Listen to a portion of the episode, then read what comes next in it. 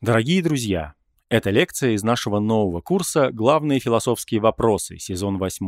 «Где добро, а где зло?». Послушать курс целиком можно по подписке в мобильном приложении «Радио Арзамас» и на сайте arzamas.academy. Там же вы найдете десятки других курсов. Кстати, подписку можно купить с 20% скидкой, если на странице arzamas.academy/promo ввести промокод «Плохо».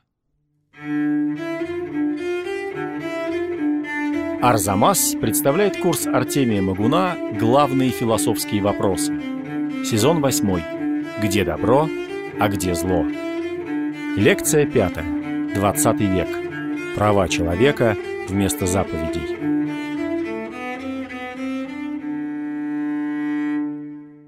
В 20 веке достигает своего пика критика традиционных ценностей, некоторой абсолютизации добра как такового. Ницше мы видели, что он как-то раздумывает над этим, предлагает свою концепцию онтологического добра как власти, но в позитивистской традиции, в традиции философов, которые отвергали предшествующую философскую историю, которые хотели перестроить философию как чисто формальную дисциплину, для этих авторов добро относится к неопределимым понятиям который имеет только формальное значение. То есть мы не знаем, в чем добро заключается, есть ли у него какой-то природный объективный коррелят. Мы плюралисты, у тебя такое добро, у меня такое. Вот это вот умонастроение уже 20 века. Там был ключевой автор Мур, и он создал концепцию этики как этической логики, как формальной науки о принципах, о высказываниях, о принципах, которые не имеют отношения, повторяю, к тому, какое именно добро, какой именно принцип мы отставим. И в целом это стало более-менее англо-американской линией рассуждений по этому вопросу. Некоторые авторы, как Айер, Стивенсон в 20 веке, они считали, что добро не имеет никакого описательного значения, что это высказывание о добре имеет только эмоциональное, только выразительное, экспрессивное значение. Еще один известный философ этой традиции, Ричард Хейр, относит благо к так называемому, он называет это прескриптивный, то есть предписывающий, императивный тип высказывания. То есть есть высказывания, которые что-то описывают, их можно применять для описания действительности, а этические высказывания, высказывания о добре и благе нельзя так применять. Они императивны только. Там есть еще много разных нюансов, но в целом это единое направление. Все эти авторы, бессознательно или нет, следуют еще средневековым на самом деле, номиналистическим идеям, которые связывали благо с волей и отрицали за благом поэтому объективный онтологический статус помимо божественного. Что Бог придумал, то и будет. Какая нам, в общем-то, разница, что Он придумал? Надо Бога верить. Так думал Оккам, и так, в принципе, не зная об этом, в общем-то, повторяют современные англо-американские философы вот этой позитивистской линии. Я бы сказал, что за этой позицией кроется то ли отчаяние полное в отношении мироздания, то ли неистовая религиозность. То ли и то, и другое попеременно. Но, в принципе, это ликвидаторская позиция в отношении этики и этической традиции Европы, Запада. Надо сказать, что в культурном отношении 20 век в целом был временем того, что я называю великой этической инверсией. Мы уже говорили немножко, что у Макиавелли есть элементы инверсии, у Ницше есть элементы инверсии. То, что было добром, стало злом и наоборот. Это не полностью так, там есть какие-то гибриды, но есть понимание того, что мы радикально революционизируем этические нормы прошлого. Они были слишком, ну, скажем так, авторитарны, слишком аскетичны, слишком зациклены на некоторую трансцендентную религию. И вот эта великая этическая инверсия, она не только в философии происходит, естественно, она происходит все больше на уровне культуры, по мере того, как эта культура уходит от религии в большой степени и э, становится под знак развитого капиталистического общества буржуазной экономики. Так вот, что за этическая инверсия? Дело в том, что чувственные, эгоистические удовольствия разного рода и вообще самоутверждение личности, тоже разного рода, в частности эгоизм, они оказываются реабилитированы. То, что ругал Кант, то, что всем было понятно еще даже в первой половине XIX века, что, конечно, нужно подавлять эгоизм. Конечно, из чувственных удовольствий, ну, разве что моральные чувства можно оправдать. Эта эпоха уходит. Речь в этой инверсии прежде всего идет не обязательно об утверждении каких-то новых суперценностей. Речь идет о пермиссивности, то есть разрешательности. Нету русского перевода хорошего вот этого слова пермиссивность, когда ты все разрешаешь. Общество относится теперь добродушно, с э, мягкой толерантностью и даже подбадривающей тому, что раньше было запрещено. К эгоизму, к чувственным удовольствиям. Они не то, что были запрещены, но понятно, что например, половая любовь, или, например, выбор какой-то вкусной кухни, накопление каких-то имущественных ценностей у себя. Это было всегда, и всегда моралисты это ругали. Они утверждали, что это допустимо, но на грани как бы аморальности ты должен идти к священнику, исповедаться и рассказать, как ты это делал в подробностях и покаяться. Ну, более или менее, это аскетическая этика. Особенно у масс. Аристократы много себе позволяли.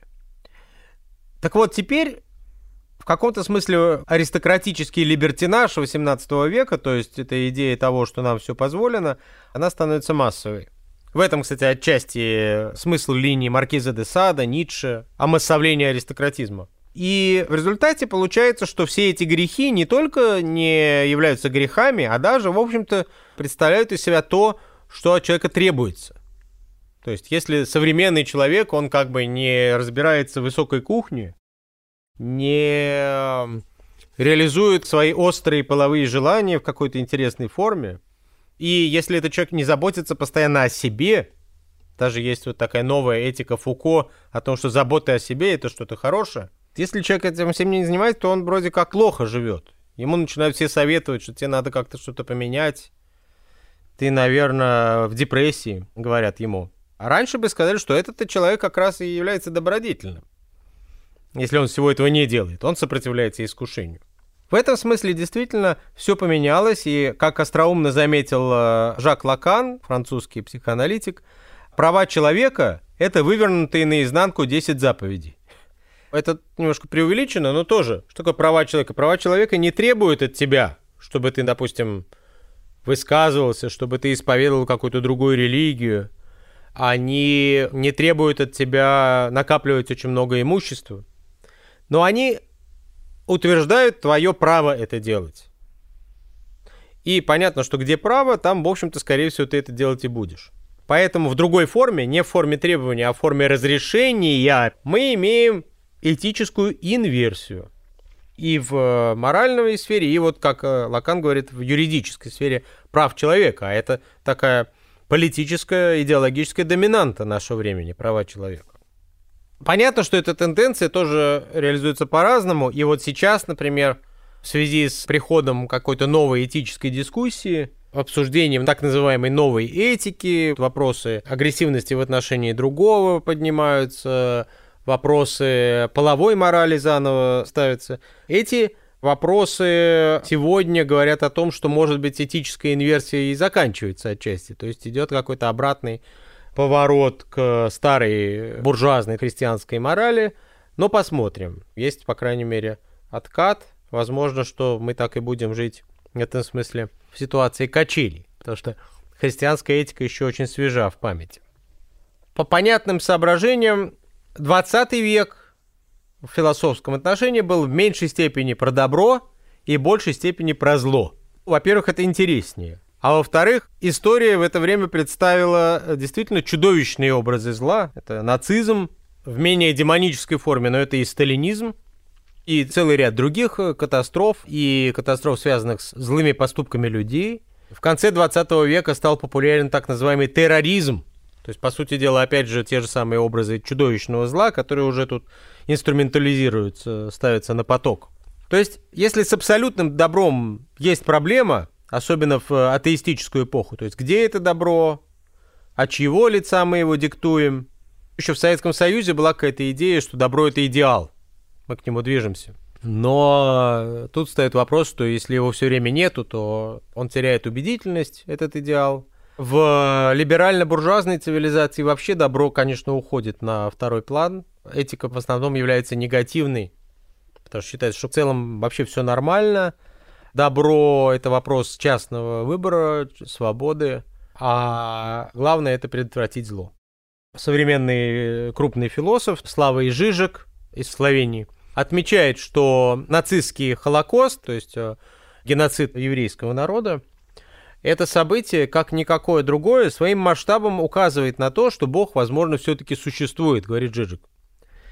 То есть это ирония такая, да, диалектика. По идее, наоборот, в терминах Лейбница, Вольтера, если такое зло совершается, то значит Бога нет.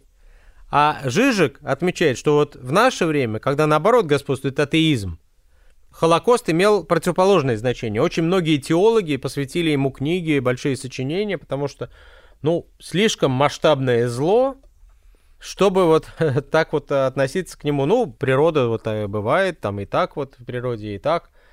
Тут было как бы такое преступление чудовищное, которое действительно наводит на мысли о дьяволе. А где дьявол, там и Бог.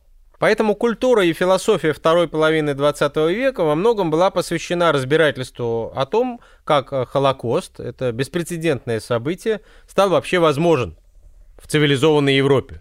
Почему в Германии, которая вроде породила хорошую культуру, литературу, стала возможна вот такая э, дикость, это был вопрос, который ну, всех поразил. Как мы говорили, вообще вот эта рамка историодицеи или теодицеи, она не беспрецедентна. Люди все время рассуждают в таких терминах. Я говорил, что такие же разговоры велись в XVIII веке по поводу землетрясения в Лиссабоне 1755 года.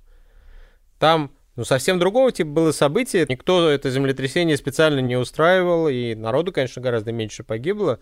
Но эффект был такой же. Вот как только у нас возникает идеализм прогресса, тут же серьезные катастрофы выводят нас полностью из душевного равновесия.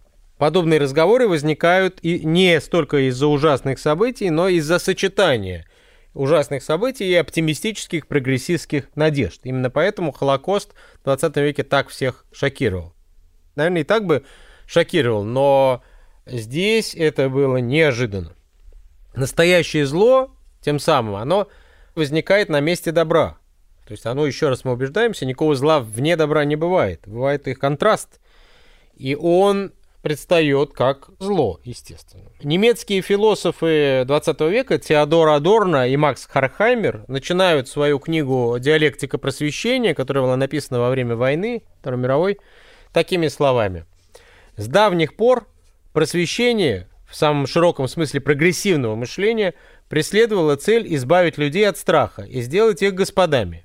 Но в результате планета воссияла под знаком побеждающего зла. Конец цитаты. Так вот, Адорно и Харкамер объясняют этот факт чем-то похоже на Ницше, только с другой оценкой.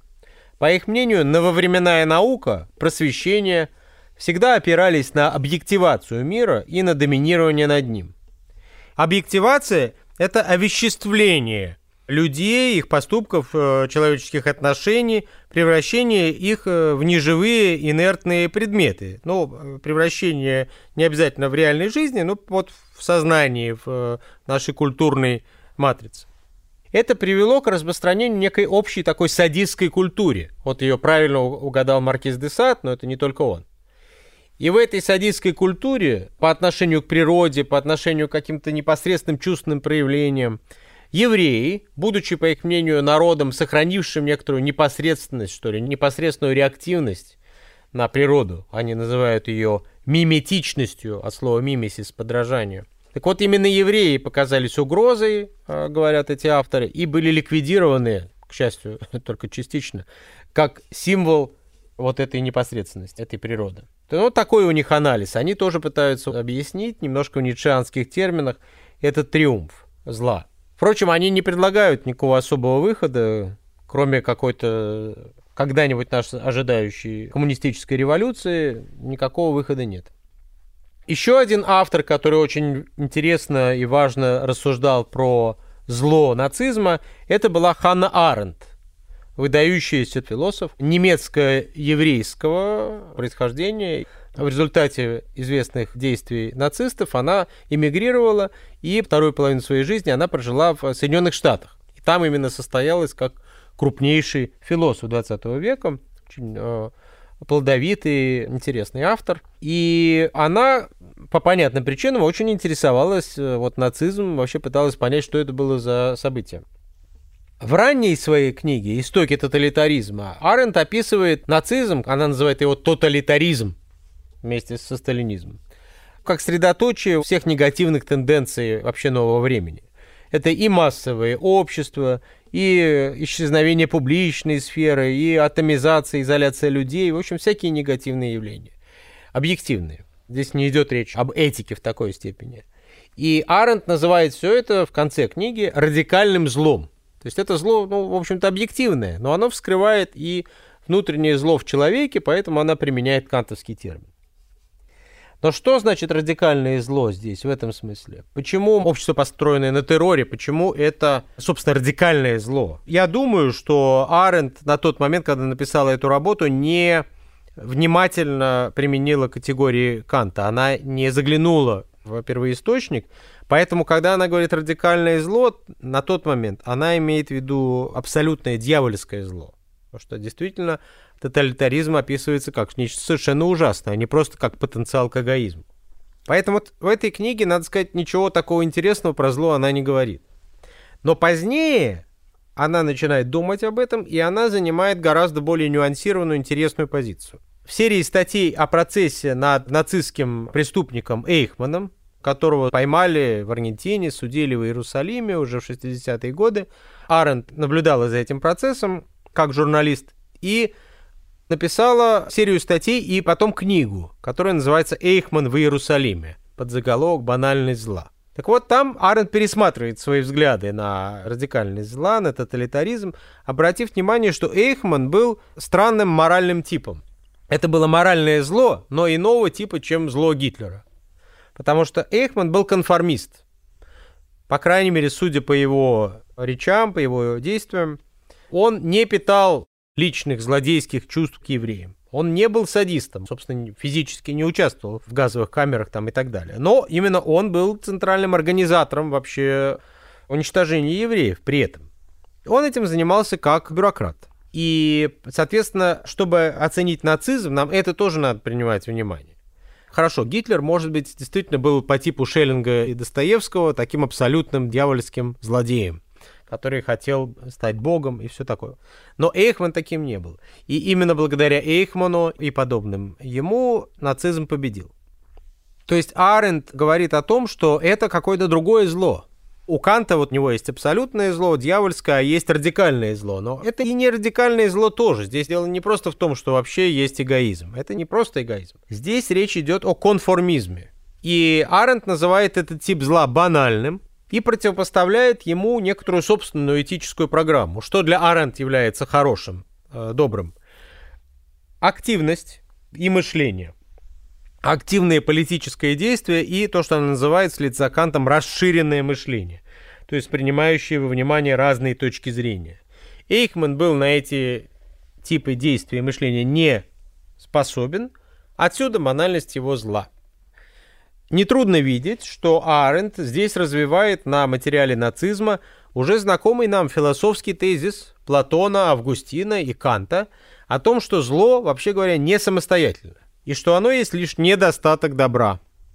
Но тем зло и страшно. В отсутствии постоянного этического усилия то есть совершение смелых поступков, продумывание обоснованности своих действий, в отсутствии экзистенциальной этики, субъект рискует впасть в зло. Рискует впасть в него, можно сказать, на ровном месте, когда сам он ничего такого не хочет. Арен проводит, с одной стороны, традиционный аргумент, с другой стороны, это важно напомнить. В ситуации, когда спонтанно массовая культура, она тяготеет к демонизму и к демонизации в понимании зла. Платон и Кант, они дают вот эту, как я уже говорил, терапевтическую немножко оптику. Они говорят, подождите, подождите, не надо придавать злу больше значения, больше субстанциальности, чем у него есть. Давайте его критиковать, это зло, иначе мы просто будем его все время воспроизводить. Такова очень важная позиция здесь Аренд, но в то же время она показывает, что наличие вот этой опасности, зла как нехватки, оно предъявляет к субъекту более серьезные требования, чем этика бога-дьявола, этика религиозная и так далее. Здесь нужно постоянно быть внимательным и постоянно действовать. Ну, Арен представитель в целом, широко говоря, экзистенциалистской традиции философии. Для нее этот момент свободного действия очень важен. Помянутая мной Симона Форти, она, соответственно, опираясь на этот аргумент Арендта, предлагает уже от себя смену этических парадигм. Если в XIX веке была парадигма Шеллинга, Достоевского главной, где злом считалось активное подражание Богу, некоторое такое дерзновение, то в 20 веке уже другая ситуация. Самым главным злом предстает пассивная покорность, послушание авторитету. То есть зло тебя подстерегает от речи другого. Тебе дали приказ, дали императив, и ты его слушаешь пассивно, ты попадаешь в ловушку речи. И тут как раз тебя может подстерегать зло. Нужно быть активным. Интересно, что это идет в противовес как раз упомянутым мной позитивистским теориям, которые говорят о том, что никакого добра нет, а есть просто высказывание о добре. Тот же Оккам в Средневековье, а в наше время Ричард Хейр говорят, что такое добро. Это норма, это прескриптивное, предписывающее высказывание. Ну, привет, вот как бы если так мыслить добро, то оно очень похоже на зло. Потому что если тебе просто что-то говорят, и ты это не проверил, это не соответствует каким-то объективным данным, то тут-то ты как раз и попадаешь в тиски зла, как Эйхман. Значит, подходя уже к нашему времени, еще одного континентального философа, который много пишет про этику, я упомяну, это Ален Бадью, французский философ. В своем очень важном трактате «Этика» Бадью предлагает реабилитировать, собственно, добро, наконец-то. Он обрушивается на современные этические учения, которые отрицают добро как принцип и пляшут скорее от зла, тем самым выстраивая этику от противного.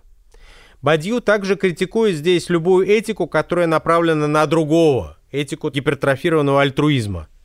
Ссылается он при этом на французского философа Эммануэля Левинаса, для которого другой очень важен, как инстанция этическая. Бадью это отвергает. Бадью также отвергает упомянутые американские дискуссии о прикладной этике, где речь идет о том, чтобы не вредить другим, ограничить агрессивность и все такое. Когда Бадью писал, еще новой этики не было, но в реальности вот он критикует, забегая вперед, вот подобные тенденции, развивающиеся прежде всего в американском обществе, когда этикой называется ограничение любого поползновения на личностные границы индивида. Этика — это помогать другому и в то же время ему не вредить. Но Бадью говорит, это этика, основанная на негативности. Она предъявляет какие-то ограничительные к нам требования. А нет ли чего-то позитивного? Нет ли каких-то действительно этических приоритетов, которые мы должны выдвинуть? Этика, ориентированная на другого, говорит Бадью, в той или иной мере, конечно, необходима. Никто не говорит, что не нужно вступать в отношения с другими, в том числе негативные. Но эта этика охранительна она не способна обосновать собственную добродетель субъекта. Поэтому Бадью предлагает вернуться, опять же, к Платону. Все вокруг Платона у нас, да, вертится. И проводит этику истины, то, что он называет. Она же этика добра. Добра как истины. В этой этике субъект обнаруживает истину той или иной ситуации, но не так, что он ее изучает количественными методами, а он обнаруживает ее через преображающее ее историческое событие. Событие здесь является точкой кристаллизации добра. И дальше субъект должен хранить верность вот этой раз открытой истине, при этом ее конструируя. То есть событие просто дает толчок, а дальше истина еще должна возникнуть в результате твоих же действий. Вот идея блага, о которой нам говорил Платон, с точки зрения Бадью, это не трансцендентная идея, которая как Бог а с его точки зрения это что-то, что мы сами конструируем. Он называет это родовым множеством, то есть совокупность каких-то ситуаций, актов, которые конструируются нами элемент за элементом постепенно. Вот интересно, каким путем? Путем избегания и преодоления любых идентичностей, любых абстрактных определений. То есть, когда ты каждый раз делаешь что-то неожиданное, то в конечном счете у тебя получается родовое множество. И это и есть точки зрения Бадью добро. Теперь подытожу все это изложение и попытаюсь дать свою теорию добра и зла на основе всего вышесказанного. Мне лично кажется, что ближе всего к ответу о том, что такое добро и зло, подходят у нас немецкие идеалисты Гегель, Шеллинг. При этом они, конечно, отдают излишнюю дань старому морализму, что эгоизм это плохо и так далее. Они игнорируют ситуативность добра, которая отмечается Бадью, что добро все-таки в каждой ситуации оно свое. Но в то же время не менее полезными мне представляются культово-мифологические подходы к пониманию блага, которые все время звучат в традиции, но они относятся к еще до философскому периоду. Итак, изложу тезисно, что я думаю. Во-первых, высшим добром той или иной ситуации для ее субъекта на самом деле мы называем ее сущность, или, я так сформулирую, центр. Тем самым добро есть некоторое отношение центра и периферии, чего-то центрального для нас и чего-то второстепенного.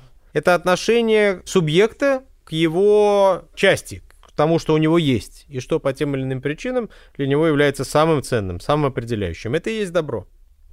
Отсюда, кстати, значение добра в смысле собственности. То есть благо это не просто какой-то духовный идеал, это что-то конкретное, в чем в данный момент мы видим важное, мы видим истину. Наши красивые сапоги могут нести для нас добро, просто это будет не высшее добро, но может быть определенным центром, фетишем, в котором сосредоточены очень важные для нас ценности. Это не надо как бы отвергать. Тем не менее, если речь идет о другом, то первым правилом, конечно, будет уважать именно собственность другого, тело другого, даже фобии, некоторые табуированные темы другого. Отсюда вот эта новая этика, этика того, что нельзя трогать триггеры другого человека, это, в принципе, очень правильно. Потому что субъект выстраивает себе какую-то систему этических центров, которые не обязательно являются каким-то божественным благом. Проблема в том, что подобный центр у субъекта не один, и что эти центры все время движутся, смещаются и зависят от момента и ситуации. Отсюда разговор Шеллинга об основе действия. Основа это и есть центр. Разговор в психоанализе вот Фрейда, Лакана о том, что субъект в своих этических установках всегда расщепляется, раздваивается на некую официальную цель ты, допустим, стремишься к коммунизму. И желание. Ты хочешь купить сапоги, например, очень. И то, и другое является благом.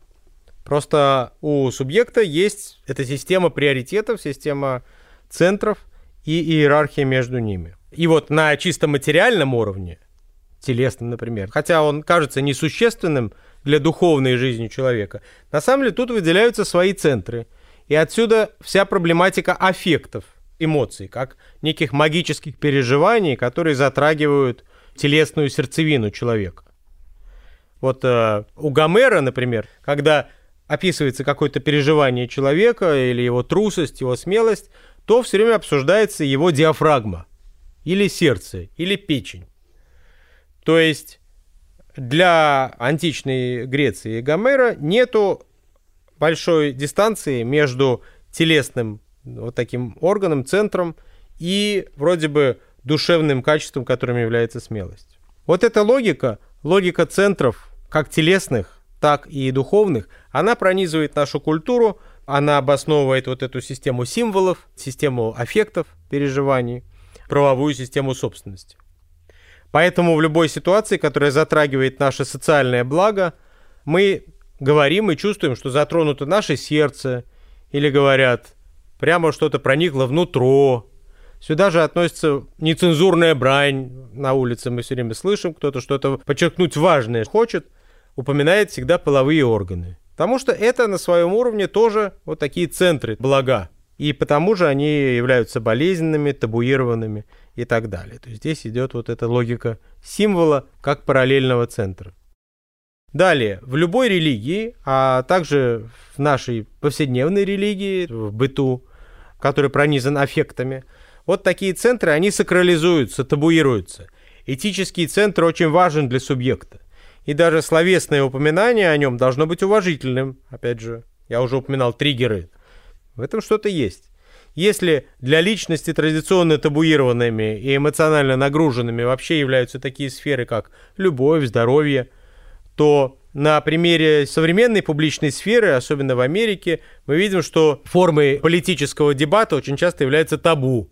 Если ты, например, как-то затронул тему расы, не очень уважительно, даже ничего плохого не сказал, но коснулся ее без э, высказывания осуждения расизма. Все, ты лишаешься работы. повторяю, можно над этим смеяться, но в этом что-то есть. То есть это просто означает, что политика в отсутствии высшего уровня этического добра, этического блага, каких-то устремлений возвращается на некий религиозный, квазирелигиозный уровень. Мы приходим к системе материальных центров и материальных табу. Но тогда понятно, что такое зло. Зло – это попросту то же самое, что и добро. Но только взятое, во-первых, отрицательно – а во-вторых, изолированно, да, вот у нас есть много центров, целая иерархия центров, а мы берем какой-то один. И этот один центр – сапоги или проблема расизма. Вдруг, значит, становится кем-то затронуто не очень уважительно. Или еще хуже, кто-то высказывает расистский аргумент данной ситуации, когда расизм понимается вот в американском обществе как центральная сущностная проблема этого общества. Все, Тут мы имеем уже зло. Действие подрыва основы. Действие, которое, повторяю, очень близко к добру, очень близко к высказыванию или действию, которое на, на ту же самую основу направлено, но в хорошем смысле. И вот зазор между ними может быть очень небольшой. То есть то, что мы сейчас проживаем с этой проблемой новой этики, с проблемой триггеров, на самом деле это очень важные центральные вещи – Просто мы вернулись к тому, что у нас не пройдена, не проработана вообще этическая жизнь. Конечно, если исходить из философии, что этика чисто формальна, добра нет, значит, этика сводится к системе предписаний, то ты вообще ничего не понимаешь, и ты начинаешь действительно испытывать этический кризис на самом материальном, простом уровне вот этих этических центров. Мы сейчас не говорим про экзистенциальные стремления людей и так далее, мы говорим на очень базовом уровне. Но эти центры есть. И, соответственно, вот это предъявление сущностного феномена, это в каком-то смысле добро и зло одновременно. Есть некоторые первичные акты, которые находятся в зоне этической неразличимости. Они добро и зло одновременно. И в этих центрах мы сталкиваемся с такими неоднозначными феноменами добра-зла. Ну и, соответственно, они поэтому и могут быть развернуты очень опасно к злу. Не случайно слово «сакральный», например, «сакер» по латыни, имеет оба эти смысла одновременно. Это и хороший, и плохой. То есть есть просто что-то хорошее и доброе, а вот когда что-то является сакральным, то есть, в принципе, очень важным, выше, чем доброе, это то, где добро граничит злом. Обнаружение добра, соответственно, есть момент самообоснования, который делает субъекта уязвимым беззащитным. Поэтому вот как французская революция у Канта, у Шеллинга, мы помним, что это момент самооснования общества. Французский народ хочет дать себе новую конституцию, новый закон. Но это же и является, с их точки зрения, моментом радикального самоподрыва общества. Они должны для этого короля устранить. И Кант и Шеллинг очень направлены в своих рассуждениях на эту точку французской революции как на ключевую. Это центр э, утверждения и полного саморазрушения европейской цивилизации одновременно. Они пытаются там как-то нюансировать, показать, где тут хорошее, где тут плохое, но, честно говоря, это каждый раз надо делать заново. И исходя из этих точек, конечно, добро и зло потом различаются. То есть, исходя из этих этических центров, мы потом формулируем какие-то этические программы. И слава богу, у нас есть правовая система, у нас есть бытовая мораль. Плохо обижать людей, хорошо делать им что-то приятное. По этому вопросу более или менее нам все понятно. Нам все понятно, пока не встает вопрос самообоснования. И вопрос о центре, вопрос о сущности, он сразу вводит нас в этические проблемы. И опять же, поскольку центров всегда несколько, они как-то соотносятся, в отсутствии у нас этической иерархии, а этическую иерархию, чтобы иметь, нужно иметь развернутую философию или развернутую религию, то, естественно, что у людей постоянно возникает внутри вот эта проблема добра и зла. Один центр противостоит другому. Материальное мешает нам заниматься духовным и наоборот. И отсюда, ну так очень грубо намечу, при том, что истина и добро в каждой ситуации, пусть они объективно онтологически определены, но все-таки они разные. Мы не можем сформулировать как философы какой-то этики на все случаи жизни, но все-таки какое-то содержание мы можем здесь увидеть.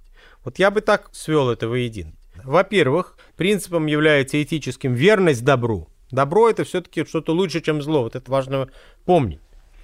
Но добро это не вещь, не сапоги сами по себе, а это некоторые отношения. Например, отношение сапог к нашей социальной жизни.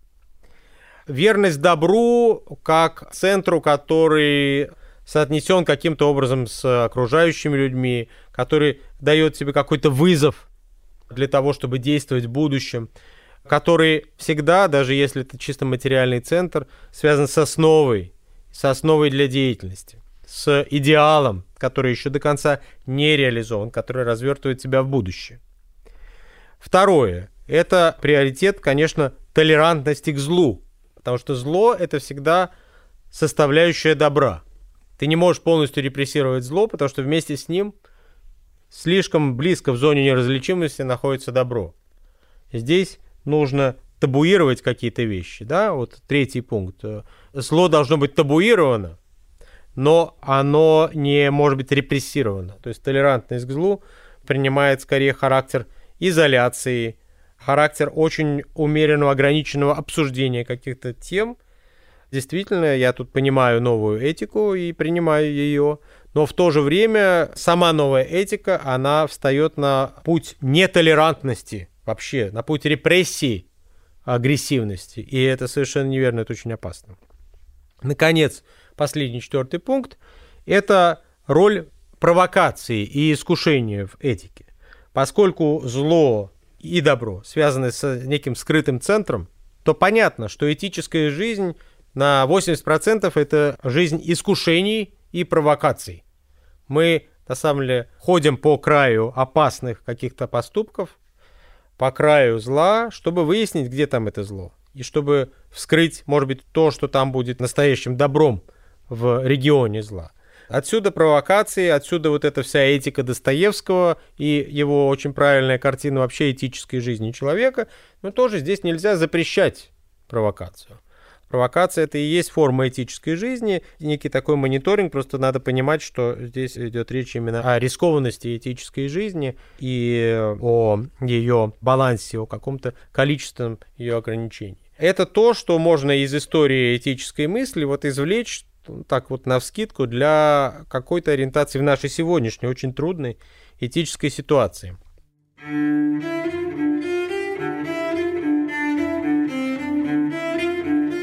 Если вам понравился этот курс, слушайте также другие из серии «Главные философские вопросы». Что такое страсть? Что есть истина? Существует ли свобода? Кто такой Бог? Что такое любовь? Зачем нам природа и почему нам так много нужно? Над курсом работали редакторы Екатерина Дорофеева и Юлия Богатко, фактчекер Юлия Гизатулина, звукорежиссер Николай Александров, выпускающий редактор Екатерина Тарасова.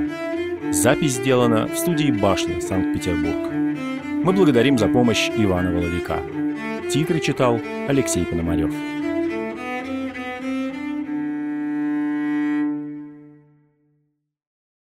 Напоминаем вам, что курс целиком можно послушать по подписке в приложении «Радио Арзамас» и на сайте arzamas.academy. Если ввести промокод «плохо» на странице arzamas.academy/promo, вы сможете оформить подписку с 20% скидкой.